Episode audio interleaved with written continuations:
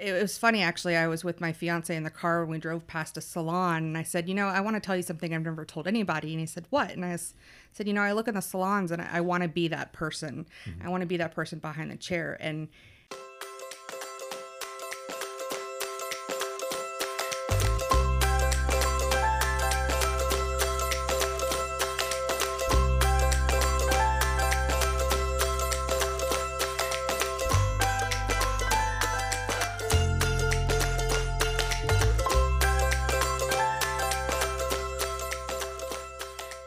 go for it? Yeah. Yeah. Hi, everybody. Burn it down. Welcome back to the Shop Talk podcast brought to you by 124 Go. I'm your co host, Chris Sulame. And as usual, sitting here with my great friend, Mr. John Palmieri. And we we have a great conversation lined up today. And we're doing this. I'm really excited because two weeks in a row, we've decided to not bring anybody in from the outside. We talk about this all the time. We work with a really bitchin' group of hairstylists at all levels. Um, we've got people that have been around the company for you know close to 30 years or more, and we've got a cosmetology school in which people come out of and graduate up through, and we obviously bring people in from outside of that flow of folks as well. And Stevie, who is joining us today, hello, is one of those people that we met actually at a recruiting event. You were going to the Aveda Cosmetology School. You were a student that's right, um, just a few years ago, Mm-hmm. absolutely. right? Yep. And you happen to be here shooting a video today, a really great, vivid or fashion color hair video that Thank you. can't wait to see finished.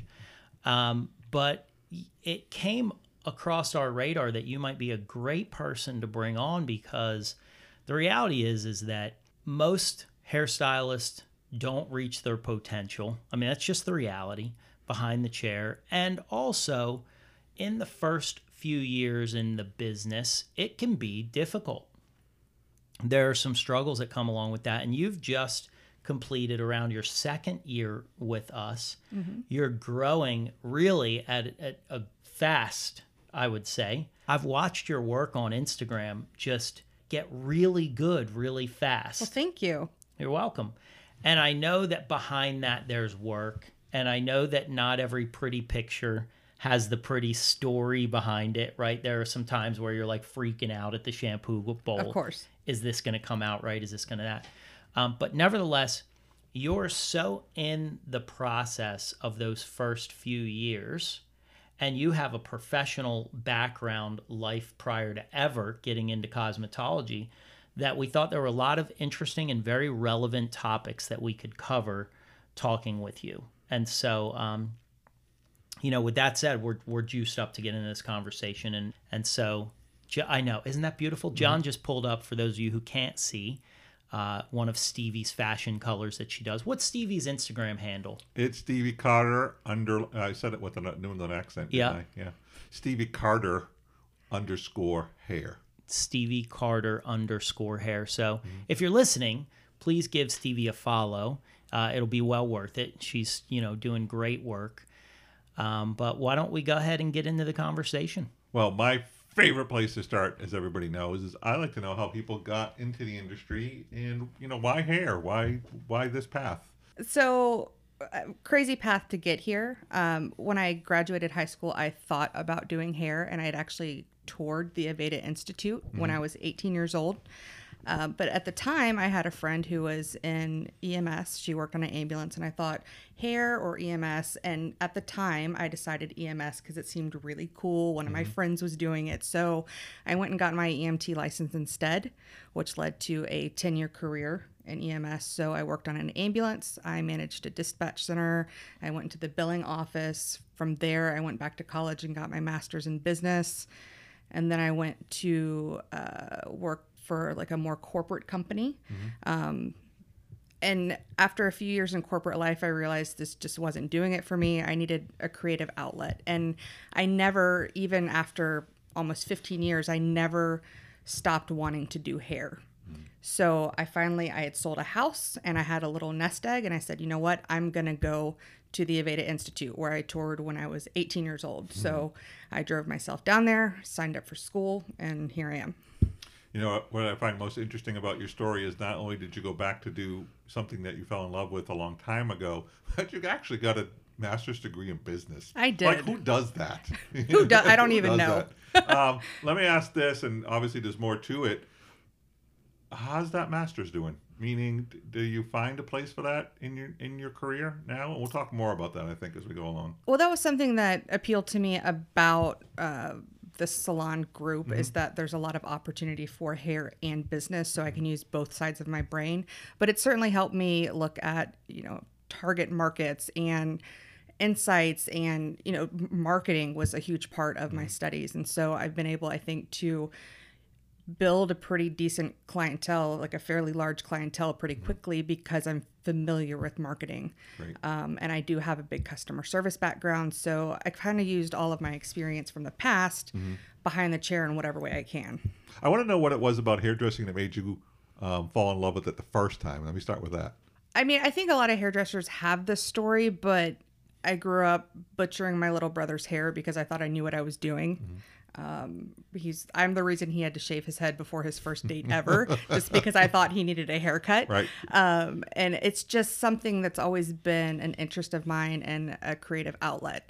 I, I can't really draw, I can't paint, I can't sing, but I can do hair, and it's something. It's a way for me to have a canvas for my creativity. And was that something that, as time went by, you decided X number of years later, you know what, I really need that in my life? Absolutely. I mm-hmm. would drive by salons and it was funny actually. I was with my fiance in the car when we drove past a salon and I said, You know, I want to tell you something I've never told anybody. And he said, What? And I said, You know, I look in the salons and I, I want to be that person. Mm-hmm. I want to be that person behind the chair. And he said, Really? Like, why, why would you not tell me that? And I said, I don't know. I'm just kind of embarrassed because I've been through school so many times. You know, I have my EMS license, I have a bachelor's, I have a master's, and now I'm going to throw it all away and go to hair school. Yeah. Like I felt ridiculous, but he said, you know, you only live once. You need to be happy. So he, you know, helped me schedule an appointment, drove me to Aveda, and got me signed up. So That's a guy you marry. Yeah. I, I am going to. Uh, He's been the best support system. Um, and he has really cool hair. he does have cool hair. He has way better hair than I do. Um, when the first time around, because I think this sometimes influences people, the first time around when you were thinking about going to hair school, what support? How did your family feel about it? What was their their reaction when you were thinking about this? My family is very open and supportive. My parents just say, do whatever it is that makes you happy. So I've never had any kind of negative pushback from them. Even when I said, hey, I'm going to go to hair school, like, am I mm-hmm. ridiculous? And they said, no, go, go be happy. Mm-hmm. My dad's mantra is go see things and do weird stuff. You know, they just mm-hmm. want us, me and my brother, to just go out and experience the world. And so when they learned that this was something that I wanted to do, they were fully supportive. Um, when I was a teenager, it was, you know, if you want to go to college, go to college. If you want to join the military, do that. If you want to go into EMS or hair, do that. Just make a decision. Obviously, that career confidence has been helpful for you, probably in more ways than we could even quantify. If you had entered the salon industry younger, because you are new, mm-hmm. which is what I love about the fact that we're having this conversation, what would be advice you would give to your younger self if you had go ahead and taken that step back then? I wouldn't change anything about my path. Uh, I remember walking into Aveda at 18 and I was overwhelmingly intimidated. And I think that I just wasn't ready. Um, it just seemed like a world that maybe I didn't belong in or wasn't ready for. But, you know, I could go do the thing that my best friend was doing, and that was easier because, you know, I had somebody to give me some guidance along the way. So, honestly, I don't think I would go back and change anything. But if I had to offer one piece of advice, it would, you know, be believe in yourself, have some confidence. But I think that's also something that comes with a bit of age. And so that, I think that confidence is such a big part because not only is that uh, a bridge you have to cross when you get to hairdressing school, but then you got to get out, right? And you got to find a job. And again, you know, you're going to be competing against people who are just got out of hair school. They're 18, 19, maybe 20 years old, right? And I think there's a level of confidence that has to come with that, right? Starting with hair school, you know, what I mean, you must have walked in, saw all these people, and were like, "Yeah, am I am I in the right place? Am I doing the right thing?" I did feel like that. Mm-hmm. I knew I was in the right place and I knew I was doing the right thing and I was happy to be where I was, mm-hmm. but I was certainly one of the older students, not the oldest, mm-hmm. But definitely one of the older people. Uh, but I do think it helped me having a professional background because I knew, you know, as you start to take clients in school, I had the ability to talk to clients on a level that maybe somebody who's 18 year 18 years old did not Right. um, I, I feel like I just have a confidence now as a 37 year old that I did not have as Right. an 18 year old. And coming into the salon, you know, every day, even though I am new, I think sometimes clients will feel like I've been doing this for 15 years or so because of my age. Right. So they just have this kind of built in confidence in me uh, versus maybe somebody who's a bit younger. So, you know, sometimes I, at first I would think, am I too old for this? Am I crazy for changing my career? Is this totally ridiculous? But I'm finding it's more of an advantage than anything else. You decide that you leave school. You met Chris. He talked you into joining us. He did. so you're at Salon 124, our Genesis location. What were some of the things that you kind of learned quickly? And when I say learn quickly, is we always have these expectations, right, of what it's going to be like when we get in the door. Mm-hmm. And yet, when we get to wherever that place is, reality's sometimes a little different. If there was a separation between reality and what you thought was going to happen, what were some of those those differences? Well, I thought coming in initially I would just be ready to go and completely confident and you know no nerves whatsoever and to be honest I was a nervous wreck. I thought do I belong here? You know, should I be in a salon? What am I doing? I forgot how to cut hair and I was extremely nervous, but you know, a couple days, couple weeks in, I would find myself settling into what I'm doing. Um, I was you see hair salons and things portrayed on TV and movies, and it can be catty or Sure. whatever. And I was afraid it might be like that, and it's not at all. I feel like the women that I work with are like my sisters. I couldn't be happier there. Um, and another big thing that I've learned is that the front desk staff and the support staff are absolutely crucial to getting anything done. Um, so, you know, just having appreciation for them as well. They they work super hard, and so I try to take good care of them and help them when I can. right. Um, I think, especially in this company, it's such a teamwork kind of atmosphere, which I love. And I didn't expect it to be like that, and it is. So I'm happy. Now, how long you been at Genesis now? So August will be two years. All right. So in less than two years, Mm-hmm. right, year and a half, you're already level three. Yes. Tell us what are the things that we need to know as a new stylist or as a stylist starting out in school that helped you progress so quickly? Because that's, you know, to be honest, 18 months, three levels, that's pretty dang quick. Well, I will say one of the first things I did was get to know my coworkers, mm-hmm. build that relationship. Relationships are crucial because if you need advice, you need help, whatever, you need somebody to go to to ask questions. Fortunately, I, I feel like I'm a people person. I enjoy building relationships, but it's essential to your success. Uh, so one of the first things I did, I built relationships and then I would ask advice. I would say, "Hi, you know, how did you get to be a level 5? What is your advice for me?" And one of the women I work with, Michaela, actually, she told me, work as much as possible, say yes to everything, mm-hmm. just, you know, churn out the work. And so that's what I did. I would work five, six days a week for almost a year, nine, 10 hour days, say yes to everything, no matter how much you don't want to do it. Mm-hmm. Um, because after a while, you'll see that payoff. If you're always available, mm-hmm. meaning early in the morning to late in the evening, get those clients that can't come in to an appointment at 2 p.m. Stay late so you can get somebody after they get off work. Um, not everybody is able to just come in in the morning or on a weekend or whatever. So be that stylist that's available.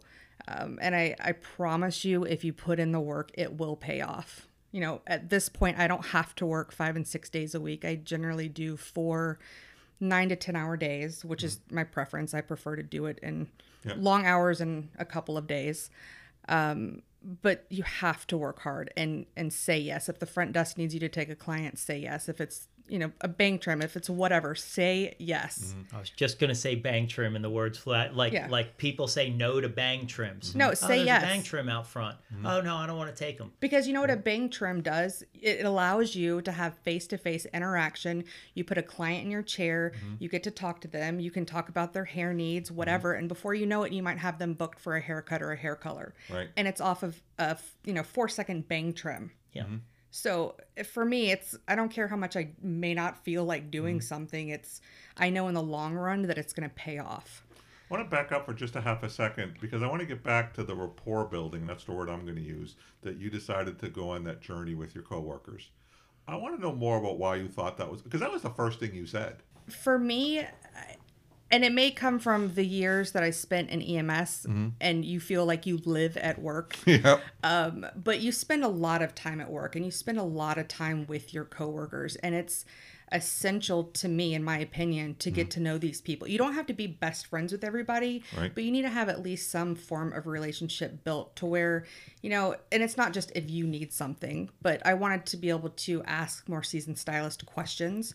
And also like if they need help with something i wanted them to feel like they can come to me. Even if it's hey can you handle a blow dry? Can you do whatever it is? You know i mm-hmm. want that relationship of a, of a give and take and help each other out. Great. and i think that's super important Continuing down the list of, hey, tell me what are the things I need to do to be successful that you've learned. You know, um, building rapport with your team, saying yes to everything, being available. What else would you add to that list? I would say learn I don't know if this is a inherent skill or something that you learn, but learn how to read the room, meaning learn how to read your client. So, take a look at your market that you're in. What kind of people are coming into the salon? Like how that would determine like how I dress for work, how I present myself for work. We live in or we work in a very nice area, mm-hmm. you know, so I I want to dress the part. I want people to feel like they're coming to a professional hairstylist. Mm-hmm. So coming to work every day looking like you're a hairstylist and you're somebody that a client would want to touch them mm-hmm. is really important. I've actually had clients say to me before in school and here that they're glad that I am their stylist because they like the way my hair looks or they like my clothes or they like my makeup I'm put together. Mm-hmm. So that really does matter. Mm-hmm. You know, I think it's important to not look like you just rolled out of bed. Come to work prepared. And I want to say add to that uh, because because I you know if I'm not in the room with you right now I can't see you Stevie. You have groovy hair and you Oh, and you thank have you. you know you don't so you're not you don't have to dress like a prom queen if you're not a prom queen. No. Like you have an edgy sort of a professionalism going, but whatever it is, it sounds like you're saying be on purpose with it. Mm-hmm. Exactly. So whatever it is your look is, just make sure it's like you said, purposeful, put together. You look like you're ready to work. You look mm-hmm. you look like you're ready to be the face of the beauty industry because mm. that's what you are to a client. They're coming to you for advice on their hair. You need to look like you know what you're talking about. Right. I love that. And I think that's always a challenge because I think sometimes we get stuck in the idea, well, I do good hair, that should be enough. Mm-hmm. Um, and the short answer is from what I'm hearing, it's not. It's not. Right. It's not. Yeah. Um, so one of the things that I've noticed that you do is you have gotten in the social media game as a marketing tool. Um, you know, you're not the most famous stylist on Instagram or anything crazy like that, but you actively uh, take pictures of your work, you post it. I, first question, because I don't know the answer, has that helped your business grow? Have you? Has there been a noticeable referrals from it, or how do you? How are you using that tool? So it's absolutely been helpful. For me, I found Facebook was not as helpful, but Instagram has been a fantastic tool for me. And I like it too because it's mainly photos, you know, or you can post stories. So I get a lot of engagement from my clients and also people who are interested in my work. I've gotten, I would say, more than 10 clients come to see me off of Instagram alone. Um, and from them, referrals, their friends will come see me. Right. So it's been a really useful tool. Um, I also like to use it to do little fun things like giveaways or questionnaires or whatever it is that drives engagement. Mm-hmm. Because if you have people interacting with you, then they remember who you are. Mm-hmm. w- was there a learning curve for you to pick that up was you know up, okay and here's where i'm framing my question a lot of seasoned stylist. I was actually in a very interesting conversation the other day with a new stylist that was growing and a veteran stylist that were growing, both trying to develop their clientele. Mm-hmm. Specifically, neither of them wanted to do the activity that was working for the other. and after listening to both of them, I kind of came to the conclusion that they didn't have to. That, you know, if, if you're uh, somebody who's comfortable talking to people and doing it the old school way where you ask for a referral and they do that. And I said, if that works for you, then great.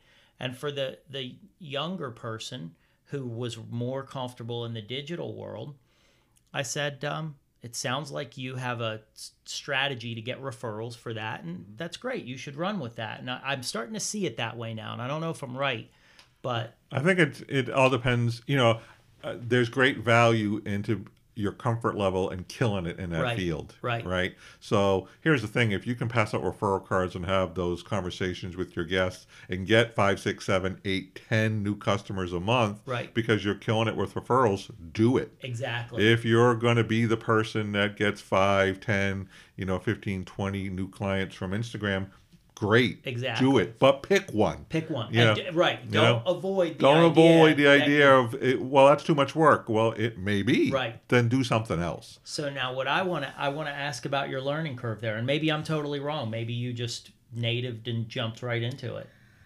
I think uh, so. I would be called, I guess, an elder millennial. Yeah. Grandma millennials, we call what them. we call it. Yeah. Grandma. Yeah. Okay. Welcome. Grandma millennials. Let me get my walker. Um, We use the term affectionately, Yeah. just so you know. I like I love my grandma. Who doesn't so- love a grandma? Who doesn't love the grandma? I love that. So I think because of my age, I've grown up along with social media. So, you know, I remember getting a, a computer in my house for the first time at 16. Before then, I was working on typewriters, believe it or not. And then, mm-hmm. you know, MySpace came along, and then Facebook came along, and then Instagram came along. So I was on all of those platforms as they came out. So I was able to learn and grow with them as those platforms grew. So mm-hmm. fortunately, I'm not quite too old to have had a big learning curve. I will say my Instagram account is I turned it into a business account so that I could see insights, content interactions, things like that. And that was a bit of a learning curve because it's a little bit more involved than your just basic personal account. Right. But it's in my opinion very user friendly. And so t- tell me about a little bit more about your process on that. Um, and you know, what are the things that you're doing that work for you? So for me, I like to obviously I like to try to post one to two hair photos a week. I like to post a variety of things. I, I do a lot of vivids and I do a lot of blondes, but I try to also sprinkle in haircuts or you know brunettes, redheads, whatever, because I mm-hmm. don't want my page to look just static. I don't want it to be a page of all one thing um, because I'm capable of doing multiple things and multiple hair textures. So I don't want it to look like I only do blonde balayage or something like that. So that helps because people will look at my Instagram and say, "Oh, well, you can handle my hair too." Um, another thing that's been helpful is doing things like giveaways or questionnaires or little.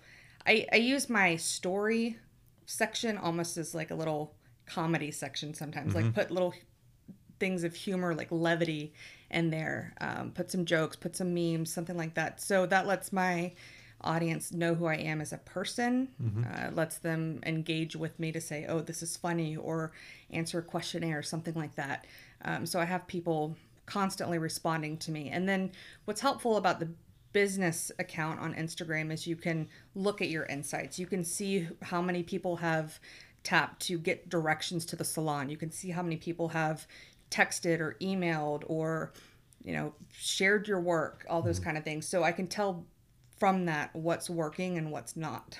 And so, would you say that the results that you're getting are worthwhile on the investment of time? Absolutely. And I don't feel like it takes too much time. I mean, maybe it does. I feel like as a society, we're always on our phones anyways, but it just, it doesn't take me that much time to post a photo or post a story or whatever. Mm-hmm. And the results I get back from that are have been worth the time that I've spent doing it. I think something I, I'm kind of picking up is that same rapport building you decided to do when you entered the salon is kind of like the same thing you're doing on Instagram with I love the part where I poke some jokes or I, I post some funny stories or some I post some funny memes memes because I want people to get to know me, right? Right. It's not just about the hair. Yeah, I don't want it to just be like, you know, hair and hair is the only thing I focus on. I let, Mm-hmm. you know, sometimes I post photo of my dog or just something I find hilarious and that lets people know the human side of me. I'm not just this hair machine that Mm-hmm. just wants to do your hair and take your money. Like I enjoy the relationship piece of it too. I want to get to know my clients. Let's talk about that for a little bit because I think one of the things you know we sometimes you know pick up when we're coaching and working with other stylists is that's a challenge for some people, right? That ah, it's hard to start a conversation with somebody I don't know. You know, uh, it's hard for me to ask for referrals because I'm a little shy. You know, I have a hard time asking them to rebook because I'm a little shy.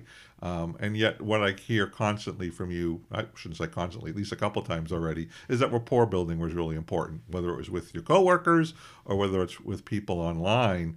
Um, talk about that a little bit because I think I'm hearing something that's really important there. And yet, I think for many stylists, especially new ones, that's probably a weak area, right? Building that interpersonal relationship piece. Did you struggle with that in the beginning? Is that just how you're wired? It might just be how I'm wired, but I will say that the 10 years I spent in EMS dealing with people in very serious situations Mm-hmm. Mm-hmm. probably helped a lot because it was a very high pressure situation in which I was talking to people. Sure. And so now it's more of a pleasure to talk to people. Right. You know, I can get to know people, but you know, I've spent a lot of years interacting with others in a professional way. So I think some of it does come naturally to me and some of it is probably Vivian, you know, spending as much time on Hair Designer TV as I have, one of the things I love about your your program is you've thought about almost everything, right? If not everything. One of my other favorite series is a designer program. You know, tell us more about that. The designer program is an aerial view of Hair Designer TV. I looked at the entire content of the thousand videos and I thought, if you had to pick the most important techniques and styles, which ones would you put into a new hire training program? So the designer program was designed for new hire, for new talent. But the funny thing is, I have had more senior stylists sign up for it saying, Viv, I never learned that in beauty school. I never learned that in my salon training. So, as much as I designed it for young, I've decided it's for young at heart as well. And it's a journey from, again, the study of face shape, the study of lifestyle, designing from the inside of the head before you get to the outside of the head. It's a study of dressing and finishing skills because you have to learn how to move hair before you remove hair and really understand shape, balance, and proportion. Then we dive into a bit of inspiration. Then we dive into the fundamentals of cutting. Where do you stand? Body position, angles, how do they function? How do you map a hairstyle to be in control? And how do you do one technique to get one result? How do you become more efficient? We go over the art of razor cutting with the fundamentals, and then we dive into about seven or eight bobs. We go into all the different types of layers from the longest layer to a pixie. And then we go into our graduation from our classic graduation to disconnected graduation. By the time you migrate through that, you truly are a designer because you understand all of the different techniques from finishing dress work. And it takes a basic haircut and it gives it that splash that excitement because you know how to move hair around, you know how to backcomb hair, you know how to play with hair and make it really high fashion. So it's a wonderful fundamental course and it's an incredible journey. That sounds amazing. And, you know, John and I are uh, educational junkies. Every, you know, I could walk into the office on any given day and John's on an online course, you know, then I'll tell him I just purchased this course to learn how to use my camera better. And it seems that people that we meet that are high achievers tend to all have this commitment to a lifetime learning, you know, consistent education. And so it sounds a lot to me like you just painted a picture of what could be my next 12 to 24 to 36 month of continued education, that self learning, that self knowledge that really the whole world is touting about right now. So, Vivian, I just want to applaud and say, you know, it couldn't be a better time for um, the listener, you who listening to check out Hair Designer TV and go on that lifetime journey of mastery. Um, you're seeing people on Instagram, you're saying, How do I create that look? You know, let's unpeel the mystery of mastery through checking out Hair Designer TV. As you guys know, we have an affiliate link below. Click your thumb up, click the link, and get yourself enrolled in a course today.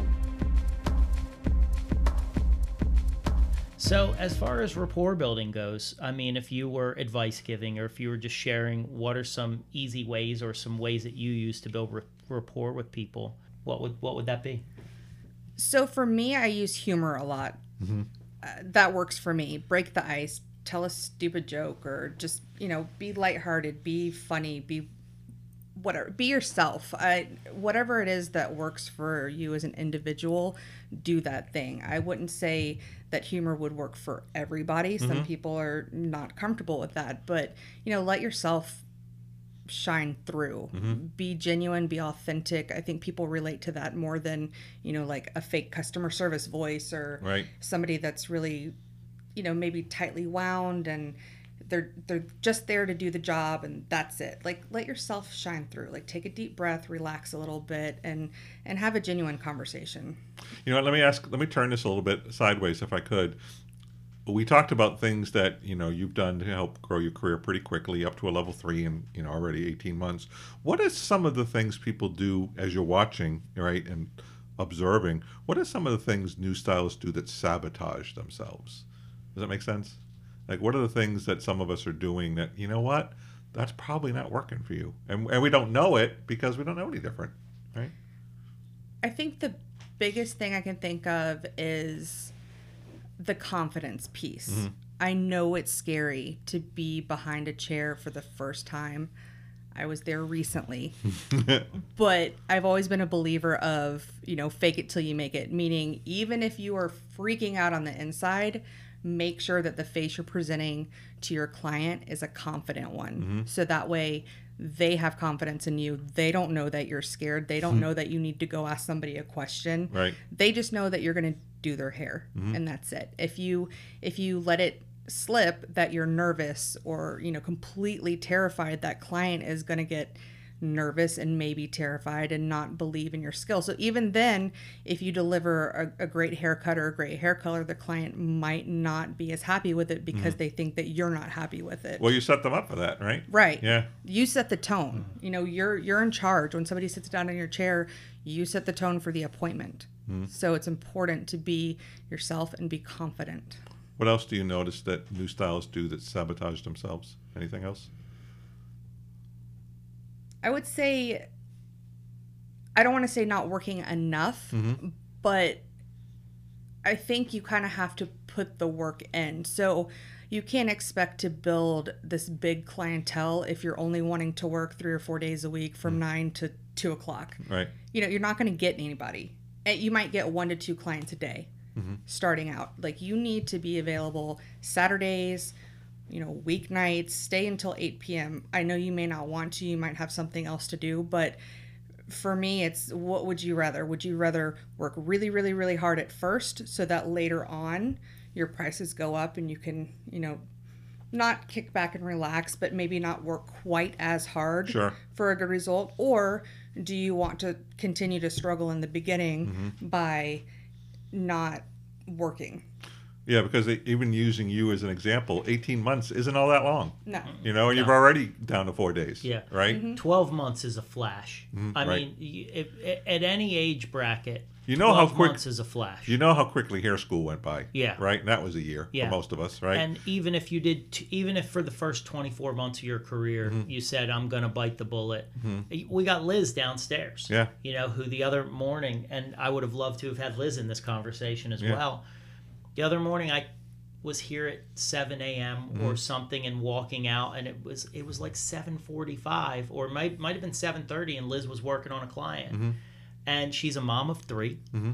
she's like you had a had a life before hair and you know we laughed when we mm-hmm. saw each other because she's like oh god I always regret you know putting these appointments on the book but but she does it yeah. you know she does it and she's grown really fast and I think we as an industry have started to accept that okay you don't want to work that hard in the beginning fine you know figure out your thing. And i mean in listening to you you're really you're really um, clar- re re-clarifying the fact that you do have to put in the work in the beginning that no matter what you think this thing is going to be up front you don't have clients Mm-mm. and you have to build them Mhm. you know and in order to do that there there not only are there some ways that you can develop rapport Mhm. so that you know they're going to come back but you also have to be available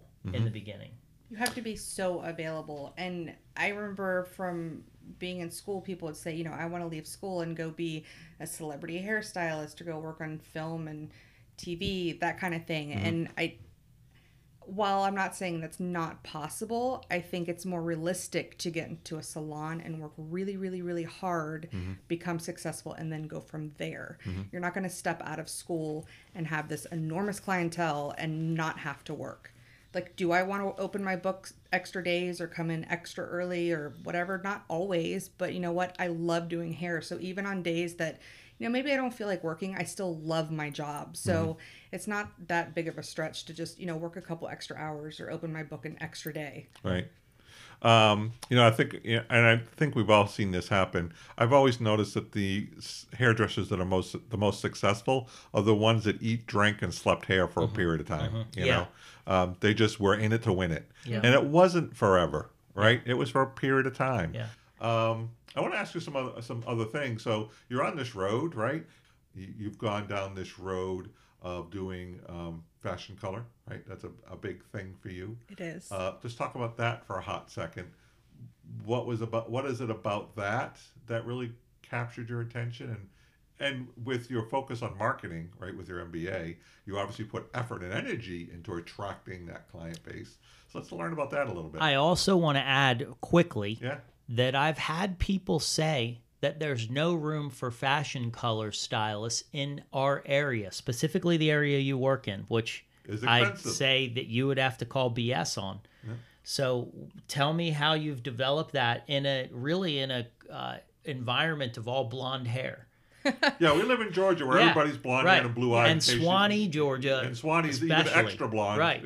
I'll be honest, I never thought I would have this kind of Really? fashion color clientele in Suwanee. I just did not think it existed. But, you know, I, I started doing a couple clients uh, during my time at Aveda Fashion Colors, and I just kind of developed a love for it because not that I don't love doing foils or balayage or whatever, but when you get your hands in fashion color, it's, you know, Look at the dang smile on your face just saying I the word know. out loud. It's just, you know, it's like playing with a box of crayons. It's so much fun.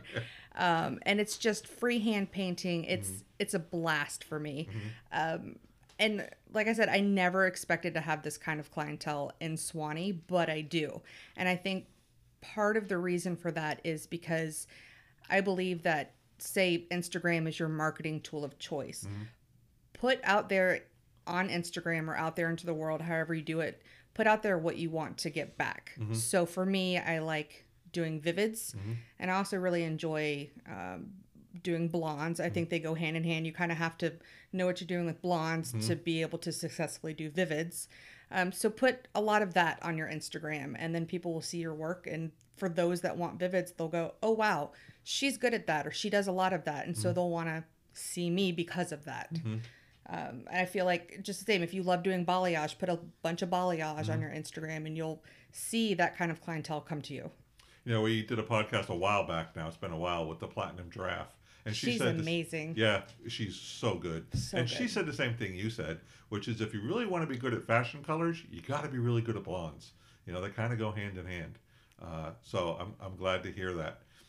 You know, the, the this journey about going into fashion shades and, you know, as Chris just said, not thinking, you know, on a side note, you know, I talked to Stevie when we got here and I was like, how are the new, you know, uh, color codes in the computer working? Because we actually had to change the codes in the computer for, you know, stylists like Stevie because we just didn't, weren't doing a lot of that, that service. And, you know, and so our, our service codes didn't align to what you were doing, um, which just shows the power that you got so good at it along with you know a couple of other people in our company and drew that clientele in the door that we actually had to update our service codes. Yeah, codes. do acknowledge it. Yeah, and there's nothing more real life than saying, "Oh no, we got to put codes in the computer that for exists. the service that shows up." Yeah. So don't say it's not real. Right. You know, because if we're changing service codes, it's real life.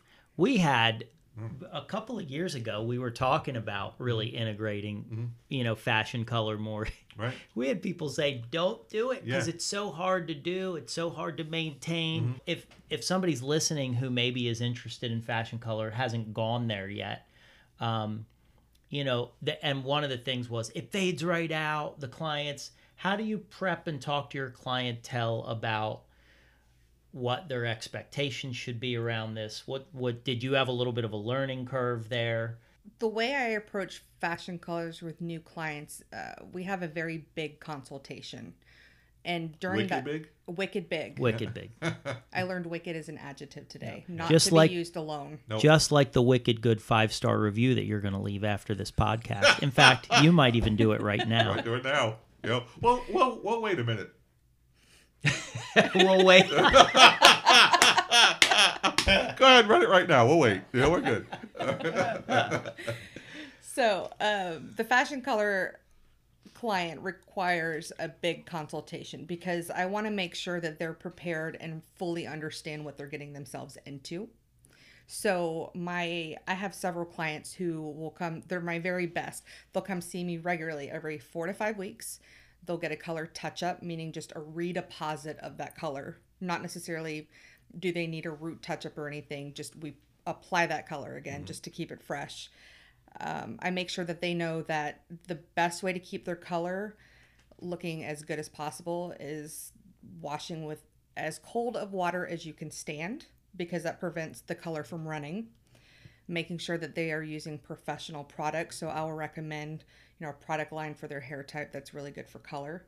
And I always say if you're going to spend the time and money to get your hair done, you need to have good aftercare at home because otherwise if you go put a grocery store shampoo or conditioner on your hair, it's going to strip that color right out, and it's you know a waste of their time and money. Um, making sure that when they use hot tools, they keep the heat fairly low to keep the color from fading. Um, and I recommend you know dry shampoo when possible. If they can skip a few days between shampooing, dry shampoo is a great option.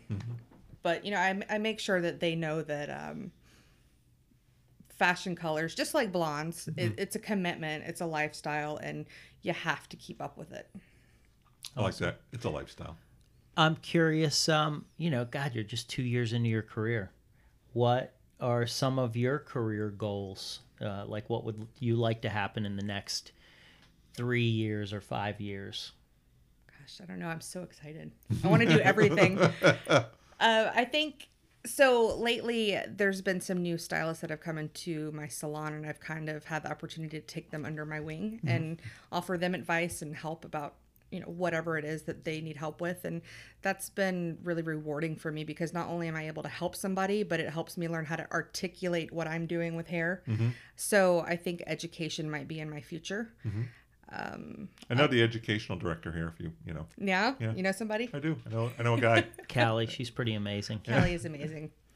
Um, so I think that you know down the road that would be something I would like to get into. Um, but I'm one of those people that I kind of like to t- look at opportunities as they come to me. Um, I like to say yes to a lot of things just to see what's out there.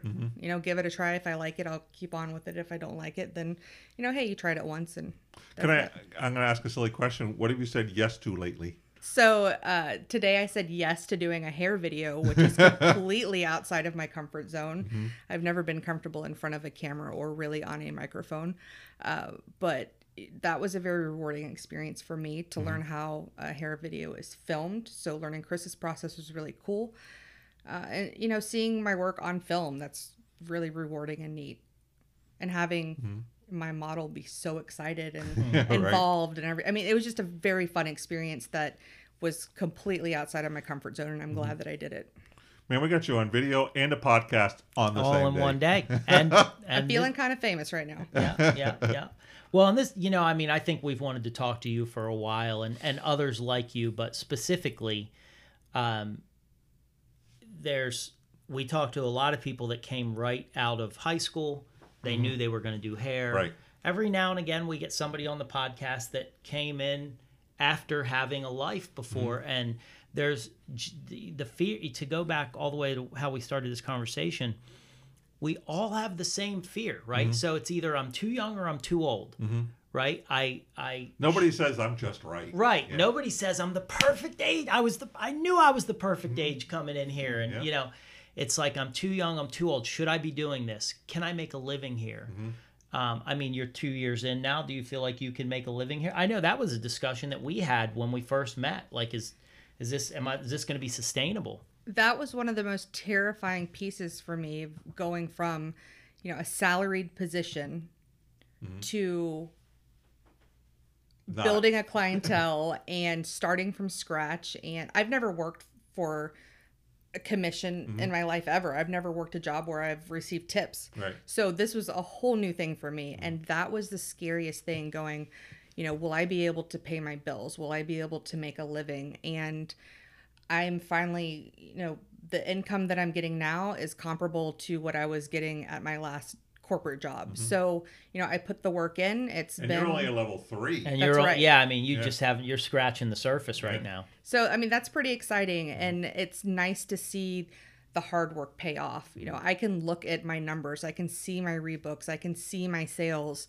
you know, I can see the areas I need to improve upon. Um, and I almost treat it like a game sometimes. I get excited looking at numbers, going, Yeah. okay, well, you know, here's where I'm at. What can I do tomorrow? What can I accomplish this week? Um, so, you know, that fear is gone for me. I know I can make a living doing this. You know, I touch base on something you just said because uh, earlier today I was at the school, at our cosmetology school, and we had a manager's roundtable. And the stylists, excuse me, the uh, students would come up and they would ask questions. What's it like to be in the hair industry? What can I expect when I get a job? Blah, blah, blah, blah, blah, blah, blah. And one of the things that came up in the conversation was that there are some students who are afraid of the numbers, right? Like, you guys, like, track retail sales and like retention and um, that kind of scares me a little bit. Uh, and i found that interesting for a host of different reasons mostly because i love numbers and i realize that's kind of strange. Um, but i love the numbers and because for me the numbers tell me something and I, I want to know. I'm an inquisitive person by nature so the more numbers i see the more i get to know. I want you to talk on that a little bit because i think that's true that stylists come into the industry a little afraid of the numbers or there's some apprehension around them or whatever those emotions are you know i'm making stuff up here because i don't have those same emotions but talk about that a little bit if you could Absolutely. I'm I'm curious that people are afraid of the numbers. Maybe it's because they feel like they're being watched or judged or something like that. But really, I think the numbers are I mean, they can be your best friend. It's a really good tool to mm-hmm. look real time at what you're doing in service sales, mm-hmm. retail sales, rebooking, whatever it is. You mm-hmm. can look at the numbers and it's a hard fact in front of you if you're successful right now or if there's an area that you need to work on. Mm-hmm. Um, so I, I feel like numbers should be your best friend. Like keep an eye on them every day. When I clock out, I'll go to my car. I'll pull up our numbers. I'll see what I made in sales for the day. You know, I set goals for myself each week, and mm-hmm. every two weeks, you know, I want to hit X amount of dollars in service sales and retail sales. Mm-hmm. So I'll look. What did I make today? What do I need to make tomorrow? What do I need to make for the rest of the week? So mm-hmm. I mean, it's really a tool that is so helpful. Uh, and I'm so thankful that we have this at the company available to us because that means that I can take control of my own career. You know, I'm not waiting for somebody to come tell me what my numbers are or tell me what area I need to work on. I can see that you for myself. for yourself yeah Right. So you can you can look and take responsibility for your own career, look at the numbers and go from there. I always uh, find it. Um, I don't want to say. I was going to say interesting, but I, I think what I really want to say is what I notice is that the people who are most successful as hairdressers, no matter where they're at, are people that watch their numbers. Uh, I mean, everybody we talk to, oh, I, I track my numbers, I track my, I track my goals, I track my numbers. Yeah. Those or they the at most- least they at least have goals. Yeah, They they- at least have a goal that's based around a real Mhm. KPI. Yeah. Key performance indicator. right? They're Yeah. not just tracking likes. no, they're not. You know, they're Yeah. they're they're looking at you But know the they're- most successful hairdressers in our company, every company, all the people we podcasted with, every one of them will say to you that tracking their own numbers, Yeah. right? Not waiting for somebody else to get them for them. Yeah. Tracking their own numbers and learning that story that it tells them is probably the biggest thing that helps them move Yeah. forward. and you don't have to check in on them every single day. You can, Yeah. you certainly can, and lo- mm-hmm. and lots of people do. Mm-hmm. But it doesn't have to. If you're not a genuinely drawn to numbers as a you know person, you just have to know where you're at, mm-hmm. right? Mm-hmm. I feel like it gives you autonomy in your career. So, Ooh, I like that. as hairstylist, you mm-hmm. know, especially at this company, we're able to make our own schedules mm-hmm. and kind of specialize in things that we are interested in. And so you can look at your numbers and go, wow, you know, I really need to put some more add-ons into my services because those add up like crazy. That Right. will make or break your paycheck. Uh, it just really allows you to see where you are versus where you want to be, mm-hmm. and we'll let you know what you need to do to get there. I love that. I love it too. I feel like we've had a great conversation and we covered a lot of really good topics. I mm-hmm. mean, everything from the fear piece and the confidence piece um, into rapport building and uh, vivid hair color or fashion colors, and, and now talking a little bit about the numbers. Uh, I'm curious about questions from you. When's the wedding? We're still trying to figure out a venue, but you know, to be fair, COVID and the the Great War kind of ruined a lot of mm-hmm. weddings last year. So Right. it's gonna just kind of depend on what's available. For those who don't who don't know, one day at work, I grabbed Stevie's cell phone and called her then boyfriend, and said, "Dude, let's get going." He did. And it, it worked. so I, I'm just saying I'm taking credit for it. That's all. yeah, yeah, yeah, yeah. That's funny. Yeah. And by the way, I do weddings, uh, so yeah. you know, John does do weddings. I weddings. do so weddings. Yeah. Yeah, you guys could uh, go on Stevie's Instagram and um, you know give him a give him a. Uh, I'm sure he's I'm sure he's got to be on there somewhere, right? Oh, he is. Yeah, you can hunt him down and give him a poke. Let's Yeah, let's get let's this go. thing rolling. Yeah. Let's get this thing rolling. um, Stevie, first of all, again, thank you for being on here. Thank you. um, as we typically wind our podcast down. Well, first of all, John, I, you know what I like about Stevie because you're gonna ask me, John, what do you think? Yeah, Closing yeah. thoughts today. Um, what are we leaving on the table? Um, what I'm gonna say is I love the conversation we had with Stevie today for a host of reasons. One, you know, I love the fact that she came to this career um, a little bit later, right? So many people would love to do that, you know, and to know that yeah, you can do it. You can do it. Do it. You can be successful. You can yes, actually make as much money as you did in your regular job that you had before, right? But you also get to be your own person, right? And I love that. Um, I love kind of reviewing that rapport building is Mm-hmm. important. And you know, I know that sounds silly, but we're hairdressers. There's Yeah. a person underneath that head of hair, Yeah. right? And you've got to connect with them. You've got to connect with the people you haven't met yet, which is what you've been doing with Instagram. And then there's a whole bunch of people in the room whose hair you don't cut, but you work with them every day. I love that she mentioned not only that, but the mm-hmm. rapport building with the team. Yeah. Like the, your first goal was rapport building with the team. I thought that was awesome. And you know, to your point, there's a whole bunch of shared knowledge there in those heads, right? In that room. What better place to tap into it than in the very building you're working in? Yeah. Um, you know, there's so much here. I, you know, I love us talking about Instagram a little bit and how that's helped you because that's your thing, right? And that worked for you. And I also like that you built a um, you built a you built a clientele or building a clientele around fashion colors in a neighborhood that we wouldn't have thought you could have, right? Which just shows the power of putting out into the universe what you really want to do. And obviously, you've gotten good at it, so that makes it even better. Yeah, that's awesome. Knowing, you know, we have everybody from cosmetology school students on up. Anything you feel like we're leaving on the table or some last words you want to leave us with? Just for people entering the salon or you're in school, I know I know it's hard and I I know that you might be scared, but stick with it. Be confident you've got this. And you know, for the people who have been around, you know, take the newbies under your wing and you know, show them the ropes. Mm-hmm. Give them some advice. Pay it forward, as they say. right? Yeah, pay it forward. Chris, how about you? What'd you get out of today's conversation? Everything you honestly, everything I'd be repeating. I mean, everything you said is is accurate, and it, it, it um I loved sitting here talking to you. This is a lot of fun. Thank yeah. you. Well, if you've been listening to us for the past two and a half years, Hey, listen. We, we, hit cro- oh, we crossed 100,000 100,000 listens this downloads. week. Yes. Downloads, right? This Yeah. week. 100,000 It's amazing. downloads. And we're plowing past it now. It doesn't even, it's not even nostalgic anymore. Here's what's interesting. We've been listened to a 100,000 times. I can't even imagine Yeah. if you're sitting there in a car or if we're in your earbuds right now. Yeah.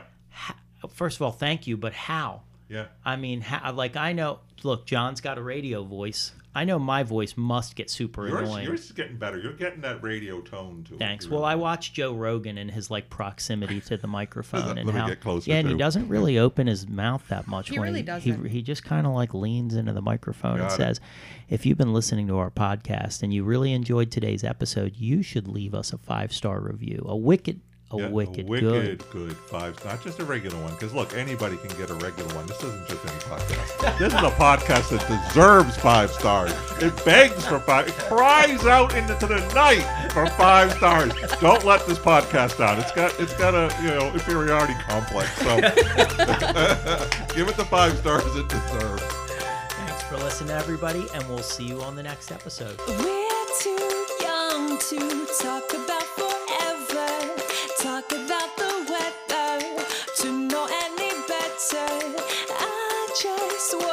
to